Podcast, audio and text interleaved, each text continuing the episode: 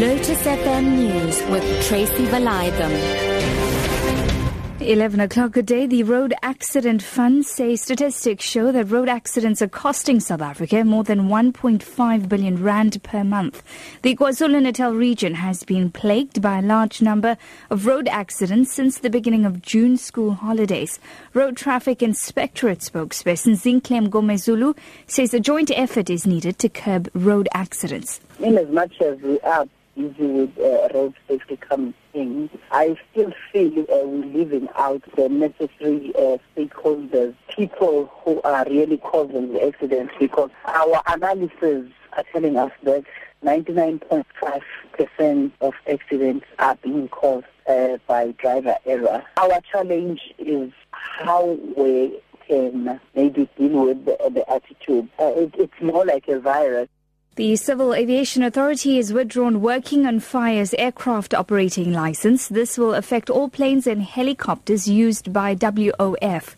The CAA cites the high number of crashes involving WOF aircraft. The ban comes during what WOF calls fire season, when large tracts of open veld around the country are tinder dry, flammable, and easily catch alight. The Freedom Front Plus says it has information that the South Africans detained in China arrested for suspected espionage. FF Plus spokesperson Peter Groenewald says their information is that advanced technological equipment able to spy on computer data and servers was found with some of the individuals in the tour group that included the South Africans. He's called on the government to play open cards about the real reasons why a group of South Africans in China was arrested and detained. The Gift of the Givers Group says five of the ten South Africans arrested in China last week are expected home tomorrow, while the other five are still standing in China. The two Uber customers who were intimidated by meter taxi drivers outside the Sandton House station on Monday have warned fellow fans of the app-based service Kerry Lehman and Lauren Lee Poltney says they're concerned about the lack of protection from security and police officers at places such as Gautrain stations after they were forced to walk away from an Uber car that was picking them up.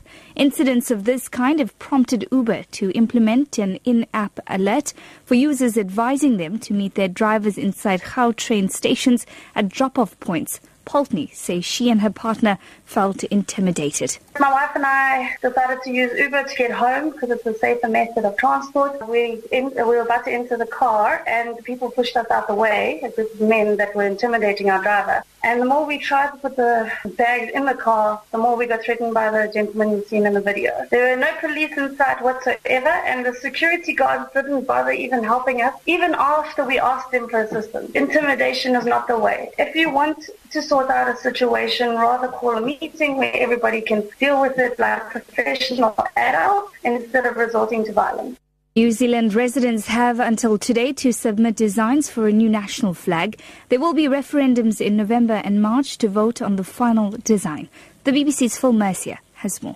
New Zealand's flag features a British Union Jack on a blue background with four red stars, symbolising the Southern Cross constellation. Often mistaken for Australia's national emblem, there is a push to have it replaced. The Prime Minister John Key wants a design that's distinctive of New Zealand and free of colonial baggage. Opponents of change, though, argue that Kiwi soldiers have fought and died under the current flag that for them is loaded with history and heritage. Your top story this hour the Road Accident Fund says statistics show that road accidents are costing South Africa more than 1.5 billion rand per month. For Lotus FM News, I'm Tracy Valaydham. I'll be back with more news at 12.